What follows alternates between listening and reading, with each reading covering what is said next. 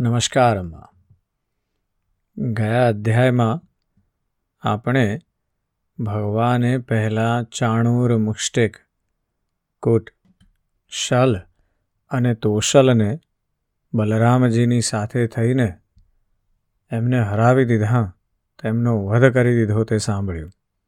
અને ત્યારબાદ ભગવાન રંગમંચ પર ચડી ગયા અને કંસનો પણ વધ કર્યો. કંસ ભલે દુર્બુદ્ધિ હતો, રાક્ષસ વૃત્તિ રાખતો હતો, પણ ભગવાનમાં સતત દ્વેષ રાખતો હતો ને એ પણ સંપૂર્ણ નિષ્ઠાથી એટલે ભગવાને જ એનો વધ કર્યો. તેના ભાઈઓ પણ ભગવાન અને બલરામજી પર તૂટવા માટે દોડી પડ્યા, પણ એ કંક વગેરે બીજા ભાઈઓનો, આઠ ભાઈઓનો પણ વધ બલરામજીએ કરી નાખ્યો. અને ત્યારબાદ પોતાના માતા પિતાને છોડાવવા માટે કારાગારમાં ગયા છે. શ્રી સુખદેવજી કહે છે, પરીક્ષિત, ભગવાન શ્રી કૃષ્ણએ જોયું કે મારા માતા પિતાને મારા ઐશ્વર્યનું, મારા ભગવત ભાવનું જ્ઞાન થઈ ગયું છે. પરંતુ તેમને આવું જ્ઞાન થવું ન જોઈએ. આનાથી તેઓ પુત્ર સ્નેહનું સુખ નહીં પામી શકે. એવું વિચારીને તેમણે તેમના પર પોતાની તે યોગ માયાનો પડદો નાખી દીધો, જે તેમના સ્વજનોને મુગ્ધ કરીને તેમની લીલામાં સહાયક થાય છે. યદુવંશ શિરોમણી ભગવાન શ્રી કૃષ્ણ મોટા ભાઈ બલરામજી સાથે પોતાના મા બાપ પાસે જઈને આદર અને વિનયપૂર્વક નમીને, હે માતા, હે પિતા, આ સંબોધનથી તેમને પ્રસન્ન કરતા કહેવા લાગ્યા. હે પિતા, હે માતા, અમે તમારા પુત્ર છીએ અને તમે અમારા માટે હંમેશા આતુર રહ્યા છો. તેમ છતાં અમારી બાલ્યાવસ્થાનું પૌંગળ અવસ્થાનું અને કિશોર અવસ્થાનું સુખ તમને મળ્યું નથી. કમનસીબે અમને આપની પાસે રહેવાનું સૌભાગ્ય પણ પ્રાપ્ત ન થયું. તેથી બાળકોને માતા પિતાના ઘરમાં રહીને જે લાડ પ્યારનું સુખ મળે છે, તે અમને પણ ન મળી શક્યું. પિતા અને માતા જ આ શરીરને જન્મ આપે છે અને આનું લાલન પાલન કરે છે. ત્યારે ક્યાંક આ શરીર ધર્મ, અર્થ, કામ અને મોક્ષની પ્રાપ્તિનું સાધન બને છે. જો કોઈ મનુષ્ય સો વર્ષ સુધી જીવીને મા બાપની સેવા કરતો રહે તો પણ તે તેમના ઉપકારોથી ઋણ મુક્ત થઈ શકતો નથી. જે પુત્ર સામર્થ્ય હોવા છતાં પણ પોતાના મા બાપની શરીર અને ધનથી સેવા નથી કરતો. તેના મૃત્યુ પછી યમદૂતો તેને તેના શરીરનું માંસ ખવડાવે છે. જે પુરુષ સમર્થ હોવા છતાં પણ વૃદ્ધ માતા પિતા સતી પત્ની બાળકો, ગુરુ, બ્રાહ્મણો અને શરણાગતનું ભરણ પોષણ કરતો નથી. તે જીવતો હોવા છતાં પણ મૂળદા જેવો જ છે. હે પિતાજી, અમારા આટલા દિવસો વ્યર્થ ચાલ્યા ગયા. કારણ કે કંસના ભયથી હંમેશા વ્યાકુળ રહેવાને કારણે અમે તમારી સેવા કરવામાં અસમર્થ રહ્યા. હે માતા, હે પિતા, આપ બંને અમને ક્ષમા કરો. અરે, દુષ્ટ કંસે તમને બહુ કષ્ટ આપ્યું. પરંતુ અમે પરતંત્ર હોવાને કારણે તમારી કોઈ સેવા શુશ્રુષા કરી શક્યા નહીં. શ્રી સુખદેવજી કહે છે, પરીક્ષિત પોતાની લીલાથી મનુષ્ય બનેલા વિશ્વાત્મા શ્રીહરિની આ વાણીથી મોહિત થઈને દેવકી વસુદેવે તેમને ખોળામાં બેસાડ્યા અને હૃદય ચાંપીને પરમાનંદને પ્રાપ્ત થયા. રાજન તેઓ સ્નેહ પાશમાં બંધાઈને પૂર્ણપણે મોહિત થઈ ગયા અને અશ્રુધારાથી તેમનો અભિષેક કરવા લાગ્યા. ત્યાં સુધી કે આંસુઓને કારણે ગળું રૂંધાઈ જવાથી તેઓ કાંઈ બોલી શક્યા નહીં.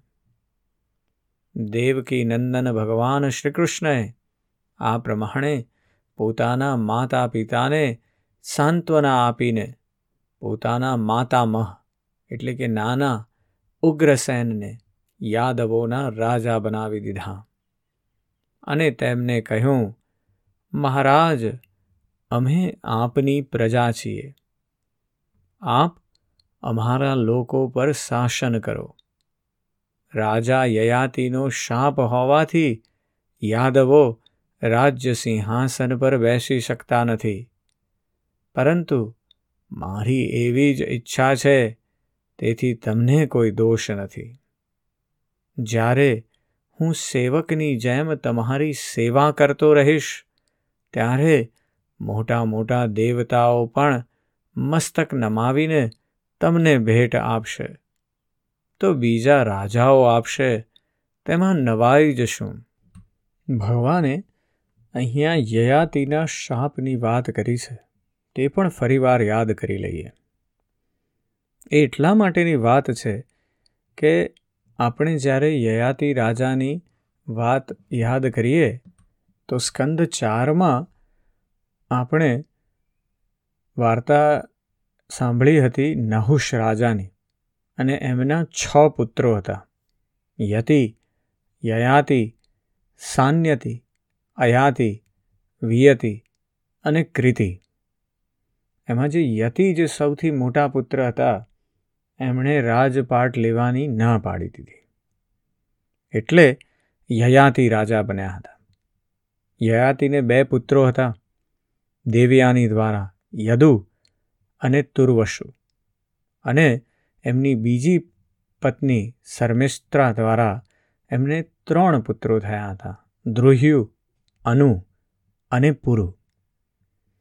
જ્યારે યયાતિ ઘરડા થઈ ગયા ત્યારે તેમને થયું કે મારે હજી યંગ રહેવું છે, મારે હજી યુવાની રાખવી છે. એટલે તેમણે યદુને સૌથી પહેલાં કહ્યું કે, તું મને તારી ઉંમર આપી દે, તારું યૌવન આપી દે અને મારું વૃદ્ધત્વ તું એક હજાર વર્ષ માટે ગ્રહણ કરી લે. યદુએ તેમ કરવાની ના પાડી. તેથી યયાતિએ તેમને શ્રાપ આપ્યો પોતાના પુત્રને. કે તમે કોઈ દિવસ રાજ્ય શાસન ગ્રહણ કરી શકશો નહીં. એ વાત ઉગ્રસેનને યાદ કરાવતા શ્રીકૃષ્ણ પોતે કહે છે કે તમે એવી કોઈ ચિંતા કરશો નહીં એ શાપની, કારણ કે હું તમારો સેવક બનીને જ્યાં સુધી સેવા કરતો રહીશ, ત્યાં સુધી બધા દેવતાઓ પણ તમને નમન કરતા રહેશે. તો બીજા બધા રાજાઓની તો વાત જ શી છે? શ્રી સુખદેવજી કહે છે, પરીક્ષિત ભગવાન શ્રી કૃષ્ણ જ સંપૂર્ણ વિશ્વના વિધાતા છે. તેમણે જે કંસના ભયથી વ્યાકુળ થઈને આમ તેમ ભાગી ગયેલા યાદવ, વૃષ્ણિ, અંધક, મધુ, દારશાહ અને કુકર વગેરે વંશોના સઘળા જ્ઞાતિજનો સંબંધીઓને શોધી શોધીને બોલાવડાવ્યા. તેમને ઘર છોડીને બહાર રહેવામાં મોટું કષ્ટ ઉઠાવવું પડ્યું હતું. ભગવાને તેમનો સત્કાર કર્યો, સાંત્વના આપી અને તેમને બહુ જ ધન સંપત્તિ આપીને તૃપ્ત કર્યા તથા પોતપોતાના ઘરોમાં વસાવી દીધા. હવે તમામ યાદવો ભગવાન શ્રીકૃષ્ણ અને બલરામજીના બાહુબળથી સુરક્ષિત હતા. તેમની કૃપાથી તેમને કોઈ પ્રકારનું દુઃખ ન હતું. તેમના બધા મનોરથો સફળ થઈ ગયા હતા. તેઓ કૃતાર્થ થઈ ગયા. હવે તેઓ પોતાના ઘરોમાં આનંદથી રહેવા લાગ્યા. ભગવાન શ્રી કૃષ્ણનું વદન આનંદનું સદન છે. તેઓ નિત્ય પ્રફુલ્લિત, ક્યારેય ન કરમાવવાવાળા કમળ છે. તેનું સૌંદર્ય અપાર છે. કરુણાદ્ર અને મંદ સ્મિતવાળા શ્રીકૃષ્ણના મુખ કમળનું હંમેશા દર્શન કરી યાદવો પ્રસન્ન થતા. મથુરાના વૃદ્ધ પુરુષો પણ યુવકો જેવા બળવાન અને ઉત્સાહી થઈ ગયા હતા. કેમ કે તેઓ પોતાના નેત્રોના પડ્યા વડે વારંવાર ભગવાનના મુખારવિંદના અમૃતનું પાન કરતા હતા. પ્રિય પરીક્ષિત, ત્યાર પછી દેવકી નંદન ભગવાન શ્રી કૃષ્ણ અને બલરામજી બંને નંદબાવા પાસે આવ્યા. તેમને ભેટી પડ્યા અને કહેવા લાગ્યા, બાબા, તમે અને મા યશોદાએ ખૂબ સ્નેહ અને લાડથી અમારું પાલન પોષણ કર્યું છે. એમાં કોઈ શંકા નથી કે મા બાપ પોતાના સંતાનને પોતાના શરીરથી અધિક સ્નેહ કરે છે. જેમને પાલન પોષણ નહીં કરી શકવાને કારણે સ્વજન સંબંધીઓએ છોડી દીધા છે. તે બાળકોને જે લોકો પોતાના પુત્ર જેવા લાડ પ્યારથી ઉછેરે છે, તે જ વાસ્તવમાં તેમના મા બાપ છે. બાબા, હવે તમે વ્રજમાં જાઓ. એમાં શંકા નથી કે અમારા વિના વાત્સલ્ય સ્નેહને કારણે તમને બધાને બહુ દુઃખ થશે. અહીંના સુહૃદ સંબંધીઓને સુખી કરીને અમે તમને મળવા આવીશું. ભગવાન શ્રી કૃષ્ણએ નંદ બાવા અને બીજા વ્રજવાસીઓને આ પ્રમાણે સાંત્વના આપી બહુ જ આદરપૂર્વક વસ્ત્ર આભૂષણો અને અનેક ધાતુઓના વાસણો વગેરે આપી તેમનું સન્માન કર્યું. ભગવાનની વાત સાંભળીને નંદબાવા પ્રેમ અધીરા થઈને બંને ભાઈઓને ભેટી પડ્યા અને નેત્રોથી આંસુ સારતા ગોપોની સાથે વ્રજ જવા માટે વિદાય થઈ ગયા.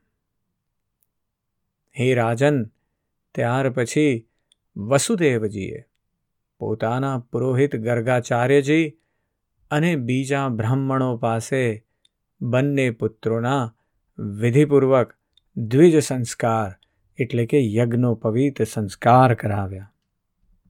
તેમણે વિવિધ પ્રકારના વસ્ત્રો અને આભૂષણોથી બ્રાહ્મણોનો સત્કાર કરી ઘણી જ દક્ષિણા તથા વાછરડાવાળી ગાયો દાનમાં આપી.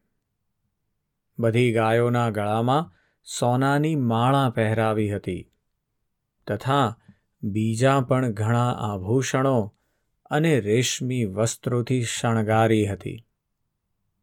મહામતી વસુદેવજીએ ભગવાન શ્રીકૃષ્ણ અને બલરામજીના જન્મ નક્ષત્રમાં જેટલી ગાયો આપવાનો સંકલ્પ કર્યો હતો, તે ગાયો બ્રાહ્મણોને દાનમાં આપી.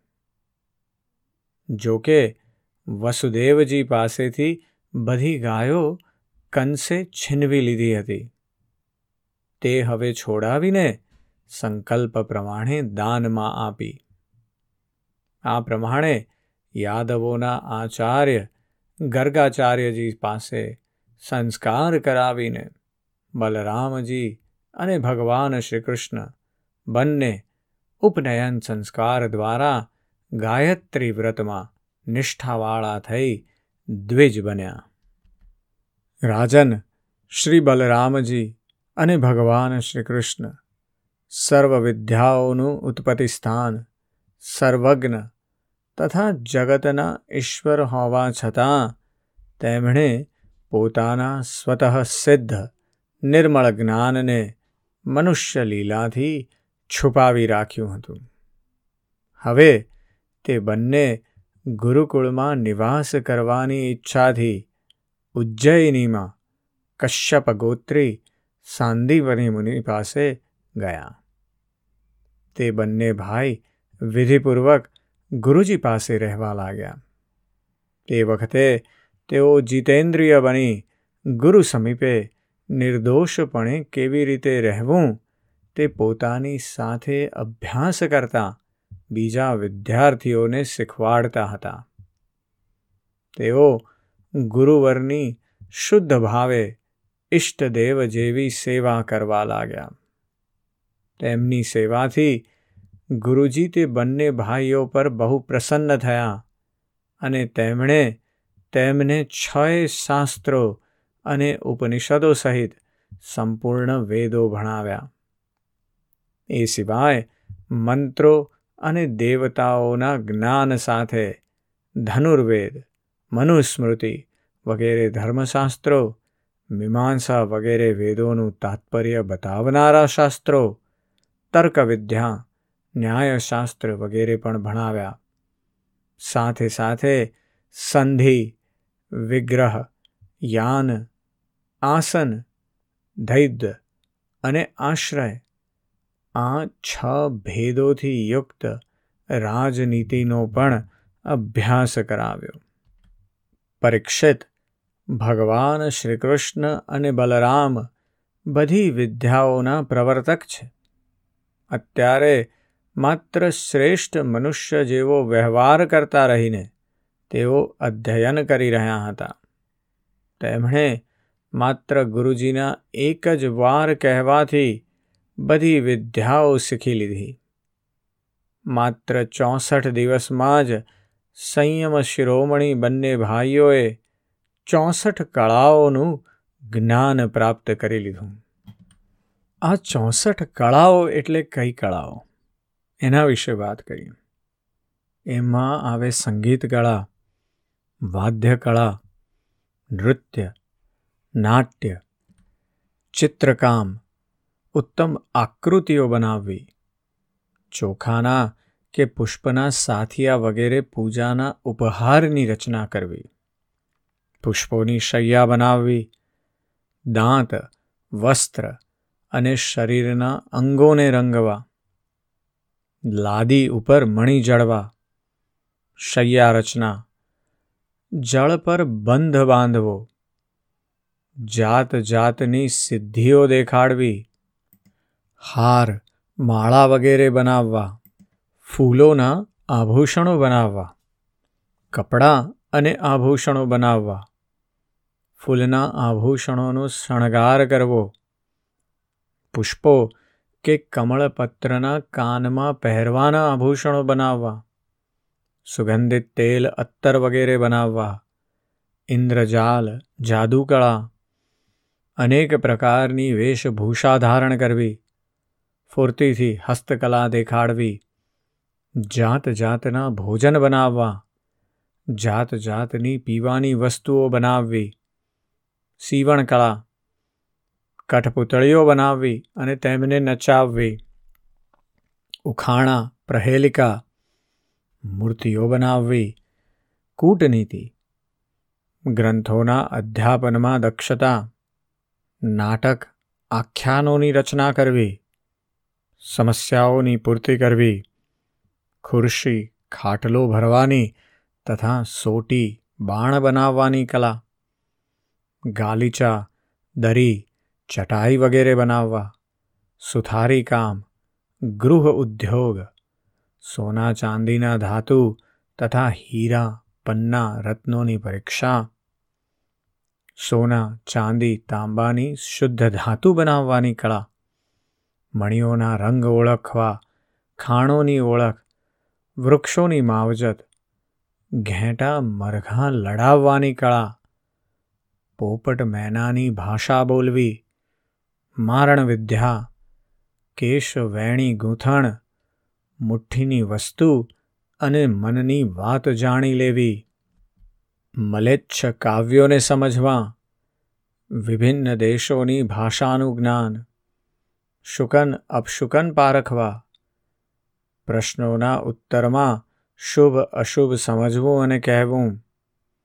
અનેક પ્રકારના યંત્રો બનાવવા રત્નોને અનેક પ્રકારના આકારમાં કાપવા સાંકેતિક ભાષા બનાવવી મનોવિજ્ઞાન કલા નવા નવા શબ્દોના અર્થ શોધવા અને શબ્દો શોધવા છલ વિદ્યાથી કામ બનાવી લેવું સઘળા કોષોનું જ્ઞાન સમસ્ત છંદોનું જ્ઞાન વસ્ત્ર ગોપન કલા ધ્રુત કીડા દૂર રહેલા મનુષ્યનું અથવા વસ્તુનું આકર્ષણ કરવું.